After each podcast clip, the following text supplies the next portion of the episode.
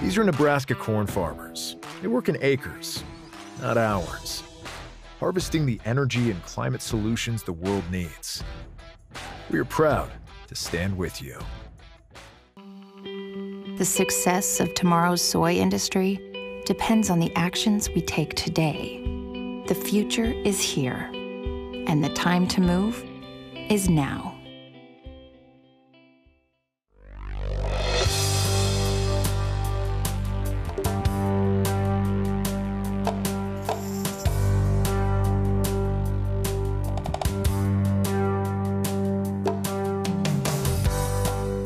Market Journal, television for agricultural business decisions, is a presentation of the University of Nebraska Lincoln's Institute of Agriculture and Natural Resources. Promotional support is provided by the Nebraska Farmer Magazine. Partial funding is provided by the Nebraska Soybean Board and the Nebraska Corn Board. Well, thanks so much for joining us today on Market Journal. I'm Bryce Doeschot. Coming up on today's broadcast, we'll take a look at how AgrAbility is helping farmers and ranchers with disabilities. The University of Nebraska Lincoln just announced plans for a new heifer development program at the Haskell Ag Lab. We'll bring you those details and hear from Jeff Peterson to get his thoughts on the grain markets coming up. But first, let's check in on harvest progress now with this In the Field update. Earlier this week, we had the chance to catch up with Jerry Stair, who is harvesting corn just north of York, Nebraska. Good, Jerry. We appreciate the time today. Remind me a little about your operation, uh, how you guys have corn and soybeans, as well as uh, who's helping you farm. Yes, that's basic. Basically, that's what we're down to anymore. Is just a corn and soybean rotation. Got rid of the cattle about 15 years ago when my last kid graduated from school and my labor force disappeared. I like how that works. Uh, how you how you time that out, Jerry. Remind me where you're at uh, again near York, Nebraska. Your irrigation versus dryland situation. Uh, basically, we're probably 85 to 90 percent irrigated and the rest is dry land. Okay. If we go back to the springtime, had a chance to, to head out to your operation. Some of our viewers might remember that. And you told me that planting conditions as we visited there in April, it was powder dry. You were hoping, though, that the old phrase, plant in the dust, bins will bust, would come true for you. Just walk me through the growing season in terms of moisture, how things fared. Uh, well, to get that bins will bust thing, you have to have some moisture. And I, th- I think at last count, we've only had about 13 inches for the year here, between 13 and 14 inches. Normally we're 24 to 27. So the bins are busting pretty good under irrigation, but uh, outside of that, not so good. Now there are areas around us. My my sister lives in Albion. They've had great rains up there, so I think their bins will bust. So you know, it's an old wives' tale, and uh, obviously they aren't totally accurate with those. well, bring me up to speed where you sit right now, harvest progress wise, Jerry. 100% done with beans and uh, 95%, 96% done with corn. We have 50 acres left here and we have to finish that up. Well, hopefully we'll finish it up in the next couple days, but it's slow going because a lot of it is down. Okay, I'll come back and ask you about that down corn here coming up in a second. But looking back on your soybeans this year, of course, under the pivot, that sure helps yields. But uh, overall, how would you describe the soybean yields this year compared to where you typically sit? Uh, they, for me, they were a total disappointment. Uh, for what we did, the problem is we had all that heat late and uh, they matured, but they matured so fast. They had as much water as you could give them, but they just they they just came along too fast. Now back on the corn front, you mentioned down corn. When did it, when did that happen, Jerry? And how bad of a situation is it for you? Oh my gracious, uh, you're asking hard questions. I, I can't hardly remember how to tie my shoes each morning. I'm guessing it was it was just about a week and a half ago that we had a front come through and we had high winds. We got some moisture with it, I know 60 or 70 hundredths of uh, moisture, but uh, the winds were the problem. And it and it's just like any kind of wind situation. There's places where it's good, sometimes it's bad. And the area that this field in had more wind and it had bigger problem. So how are you adjusting uh, to, to, trying to pick up uh, the corn that is down? Any special uh, things you can do, or just take things slow through the fields, Jerry? Well, basically we have rented a head that has spirals on the outside edge we've taken some of the, um, well, I call them mud flaps. They're actually ear savers on there and some other pieces off of it to get things to slide a little better. So right now we are, uh, my my son's struggling. Let's put it that way. well, going back again, when you and I had the chance to catch up as you were planting in April, you shared with me that they were doing some experimenting, planting dwarf corn. I suppose those are the acres you wish that you would have had left. Uh, they might have held up a little bit better when it comes to wind, but how did that uh, dwarf corn do this year? Well, that's that's another issue. we also had hail here this year, and uh, that was one of the fields that got hailed out. So there was no comparison on the dwarf corn. It was an exciting idea, but so far it hasn't happened. So we'll try it again next year. That's that's what farming's all about. You always look to the next year. And you're an optimist, which I always appreciate, Jerry. That about you, no doubt about that. I guess as you look back in the last growing season, I'll, I'll wrap it up with this. How are you going to remember 2023? Uh, in hindsight, hopefully. Behind me is better, trust me. So I've got some, I've got some friends that retired in the last couple of years, and I'm, I'm saying, you know, they know how to do it. They, they retired at exactly the right time. So I'm not that bright. Well, Jerry, we appreciate you uh, making time for us to swing by. As you just got a few acres of corn left, and certainly want to wish uh, you and your son a safe rest of the harvest season. Appreciate the time, Jerry. It was good to catch up with Jerry out in the field. It was a fun follow up, as I mentioned, to our visit with him back in the spring. If you'd like to go back and watch that planting season update as we visited in April, do so by searching the Market Journal YouTube channel. Well, happening this week, the University of Nebraska Lincoln announced plans for the Great Plains Heifer Development Center. That center will be located up in northeast Nebraska at the Haskell Ag Lab. This program can help cattle producers learn the benefits of heifer development through a unique research program. It's a partnership, I should mention, between South Dakota State University and the University of Nebraska Lincoln. Market Journal's Mike Straub brings us this story. The Great Plains Heifer Development Center at UNL's Haskell Beef Lab near Concord, Nebraska, will give beef producers game changing data about their replacement females, years ahead of data tracking at home. This program demonstrates proven heifer development techniques and provides custom heifer development. So this program actually started about four years ago with my colleague who's now at SDSU. And at the time we were at the University of Tennessee working with their heifer development center. And uh, we both knew that we were coming here to uh, Nebraska and South Dakota respectively. And so decided we wanted to get something started like that. And so this collaborative effort uh, will take place at the Haskell Ag Lab near Concord, Nebraska. And we'll have space for about 300 head in our inaugural year. And a little bit of a timeline about this project is we'll be, bring, be bringing in weaned heifers uh, in December, and then we'll be carrying these cattle through their first breeding season and uh, sending them home to have long, productive careers within the herd. Haskell Ag Lab provides a great location for this program, helping researchers monitor cattle and data more appropriately it, it's kind of been a, a, bit of a crazy timeline. We uh, started it, uh, started with the idea, and at the time it was a bit of a pipe dream. And then uh, we found out about the availability to have it at uh, Haskell, and it, it, works out well uh, geographically because it's about halfway in between the two of us. So we'll be able to monitor it appropriately, and this community is certainly excited to have cattle back in those pens. Goals for the program include providing research access to several sets of cattle that are outside the current research gene pool and providing valuable data to beef producers. Main goal is to help the producer learn more about their cow herd um, on the female side. So we oftentimes see a lot of um, emphasis on the, the sire side to producing uh, higher level females, but rarely do we take a look on the, the female side and see what we can do to make those heifers better um, from the standpoint of, of looking at their data.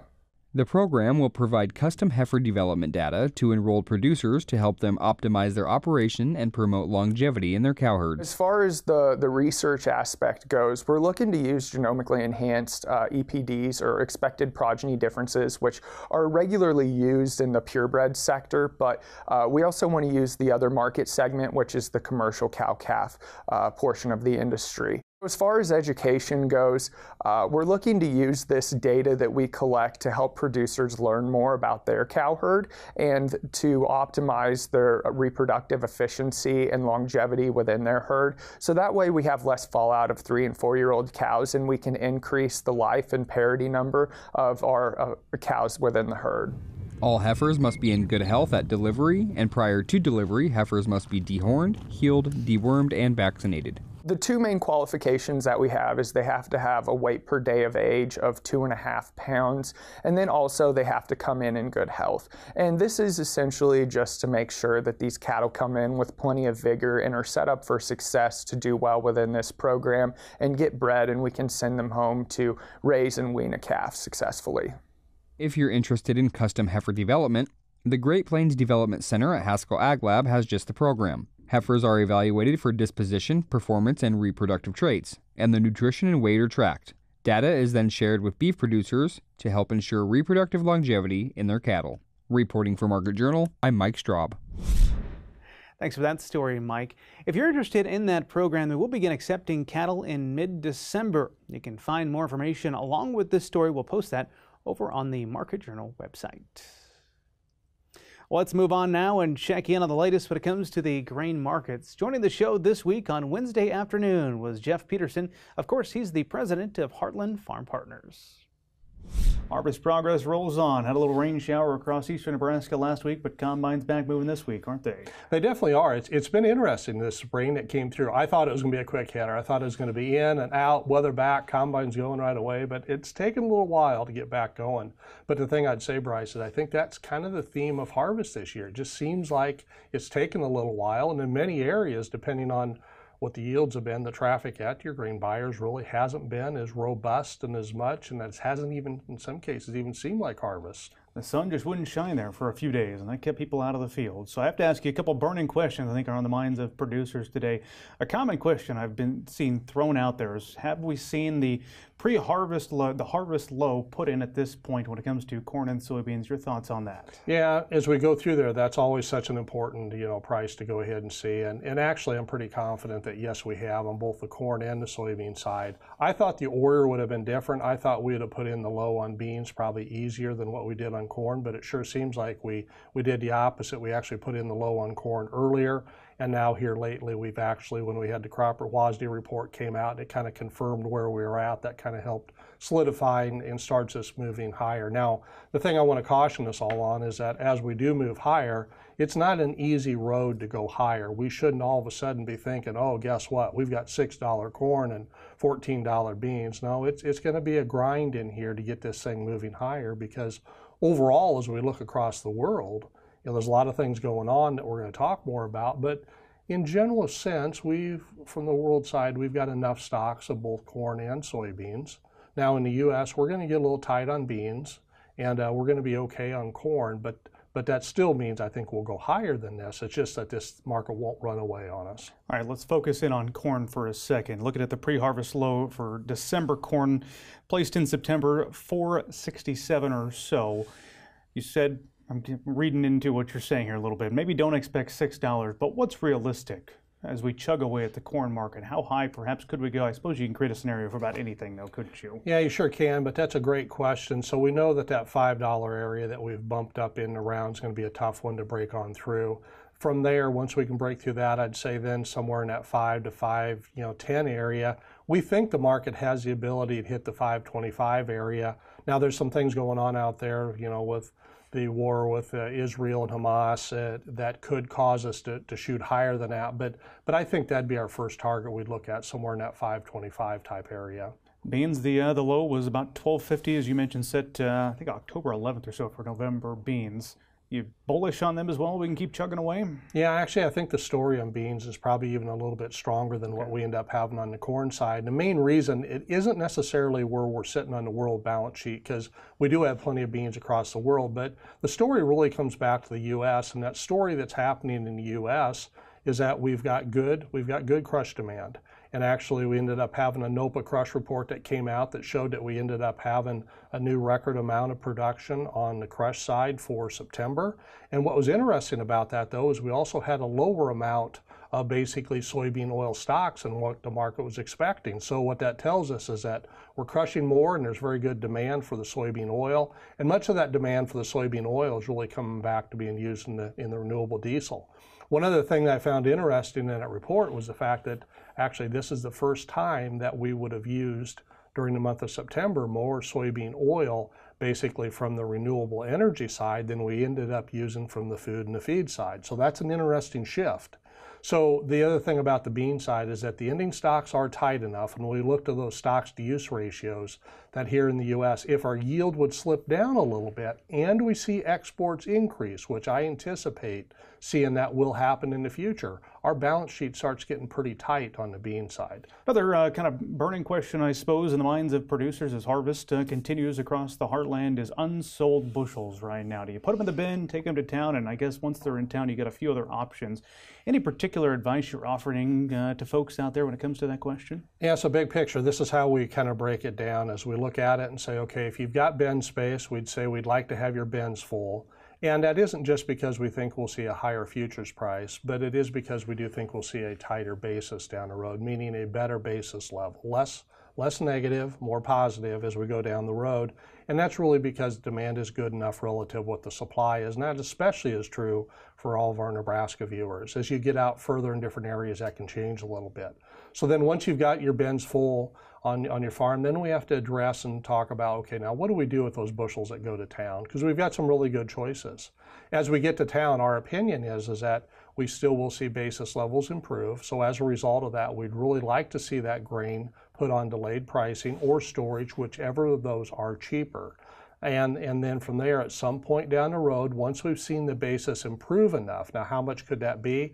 That's going to really depend on the market you're in, but if we see a 10 or 15 cent improvement in basis, that might be a stretch in some markets, but in others we've already seen that. Then what we'll do is that we will physically come out of those delayed pricing contracts and switch them over to a basis contract. By switching over to a basis contract, what that'll do for us is that'll stop storage or stop the service charges, allows you to take an advance on that grain, and still does give us the ability to still get a higher futures price down the road.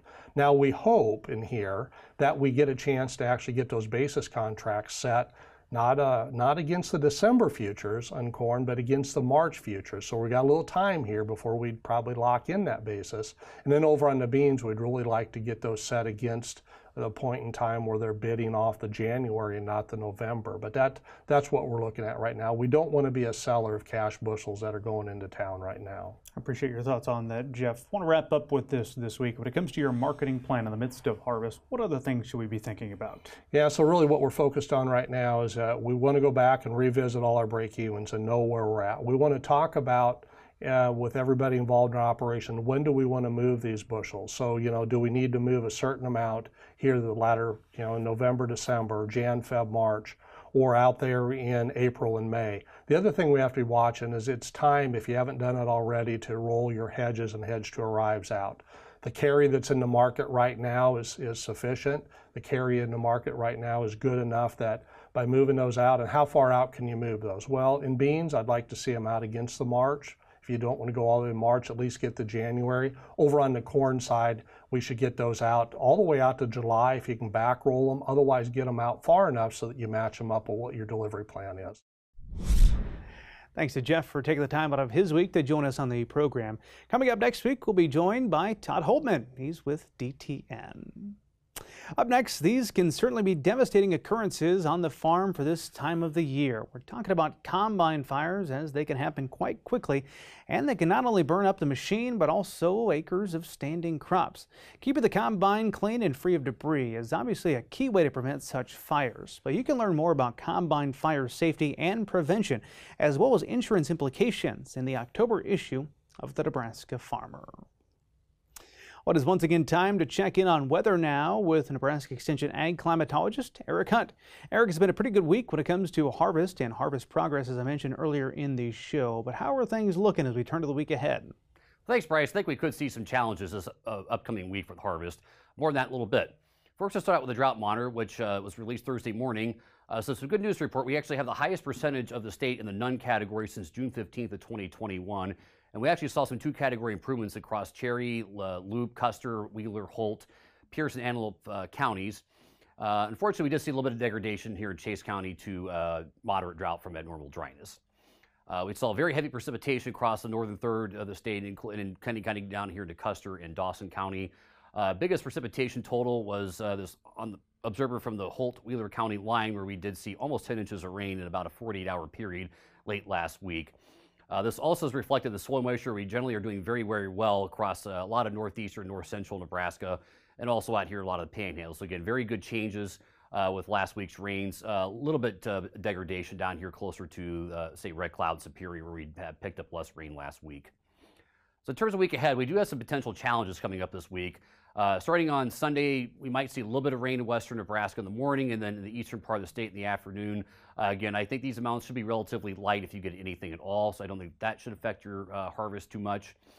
Uh, but as we move through the day on Monday and into Monday, or certainly Monday night into Tuesday, we will have a cold front moving through the state. I, the western half of the state looks to be relatively dry from this, but eastern Nebraska certainly uh, could pick up some showers and storms from this. There's definitely even a chance of uh, some severe weather across the parts of southeastern Nebraska. So uh, Auburn down to Falls City, maybe pay close attention to your forecast as you get into uh, Monday night. Uh, this later next week, that could be a little bit more problematic in terms of some heavier precipitation, uh, particularly across uh, the eastern uh, third of the state, where we might actually pick up two to three inches of rain. Uh, but there's still some uncertainties, including the strength and place of the storm will be coming out of the southwest, and how where that be, would be moving to. Uh, southeastern ridge of high pressure that would be pumping moisture back into our area. The placement of that and the strength of it will greatly define how much moisture transport we have up here. Uh, and the Norma remnants, which right now don't look to be a huge factor for us, but if there is a little bit more moisture from uh, Norma, which is currently in the Pacific, if this works its way up here, then we could actually see some more rain. Uh, again, I think the southeastern uh, third of the state is most likely to see more than two inches of rain. Uh, it doesn't look quite as wet as we get into central Nebraska, and it looks to be a relatively dry week for most of western Nebraska. Uh, getting into the, a little bit deeper into the forecast, we head toward next weekend and early the, fo- following week. It does look to be colder. Now, the timing of the coldness of the air is still a little bit uncertain. It might be by next Friday. It might hold off until the following Saturday or Sunday. Uh, but certainly by then, everybody will have had a freeze. Uh, if you haven't already, most places have already had one, but certainly places in eastern Nebraska have not had a freeze will get one by that point. There also is a risk of heavy snow. The CPC put this uh, risk of heavy snow out uh, early this morning, being Thursday morning. Uh, now, this is mostly a reflection of the GFS uh, yesterday was putting some heavy snow across northern Nebraska into South Dakota. It has since shifted that north. The European model has been keeping the snow up in Canada, so I'm not real bullish on this, but keep an eye on this as we head toward Halloween. Thanks. Back to you, Bryce. Alrighty, thank you very much for that update, Eric. We do appreciate it. Finally, today, it's no secret that farming and ranching are physically demanding occupations. However, sometimes unforeseen events can leave even the strongest of us unable to, to perform those duties. When a producer is faced with learning to live with a disability, there's a resource out there that can help. Market Journal's Bill Dodd has this story. Farming and ranching are a couple of the most physically demanding jobs on the planet. So, when a farmer or rancher is suddenly unable to work due to a disability, many might say that it's time to hang up the hat and call it a career. However, a program called AgrAbility is seeking to change that idea by working with farmers and ranchers with disabilities in order to give them the tools they need to keep themselves and their operation moving forward. AgrAbility is a nationwide program that works with farmers and ranchers that have disabilities or disabling health conditions, and we help find them assistive technology so they can keep farming and ranching, so that they can get back to doing what they love every day of their lives. No injury should have to impact you so that you can't do what you love anymore. Um, we start our funding because we're, we're grant funded. So every four years, states must reapply for the grant. The grant funding comes from USDA NIFA, which is at the very bottom line of the Farm Bill. So when we apply for those grant funds, we just pray every four years that we're lucky enough to get a program and continue to keep it. Here in Nebraska, we've been lucky enough to have a program since 1995. We've served a little over 675 clients, I think, since that time period, and so we're we're getting closer to that 700 mark. There's over 10,000 farmers and ranchers throughout the state that have injuries, so it's spreading the word about our programs that we can continue to work with farmers and ranchers all the time. Accidents and other unforeseen events can lead to life changing ordeals and decisions. Like the old saying goes, where there's a will, there's a way. When third generation farmer Eric Beckman was involved in an accident that left him fighting for his life and took his ability to walk, there was never an instant where he thought of calling it quits on the farm. We were at Craig Hospital and they had meetings every, I don't know, four to six weeks. And it was with our doctors, his PT, his OT, all of them. And they sat down and laid it out for Eric and said, This is an opportunity for you to get to do something else if you'd like. Um, your state will fund for you to go back to college. There's a lot of things you can do. And they said, If there's anything you'd ever wanted to do, what would you like to do? And Eric sat there and he didn't even wait, it wasn't but a couple seconds. And he says, Well, I've never wanted to do anything but farm. You know, all the stories I heard, that's all he ever wanted to do was farm. And I remember my stomach just going, Oh, how is that going to work? And the best part for me was getting to be a wife. I got to just be the wife. I got to be take care of him. And when AgrAbility stepped in and Eric's father stepped in, I didn't have to worry about it. I knew they were taking care of him. I knew they were going to get him back to the passion he had. And that was what got Eric to still be Eric. Oh, they, there's a lot of things. I mean, they, they change. They can change your life for you. They have uh, resources out there that uh, you don't know about. Uh, they can give you, you know, to get you back into what you want to do in life, and uh, and and they're great people to work with, I mean, easy people to work with, and uh, very knowledgeable, and uh, yeah, I, I, I can't say enough about them. It's been said by many that life is a game of chance. Sometimes it may feel like the odds are stacked against you.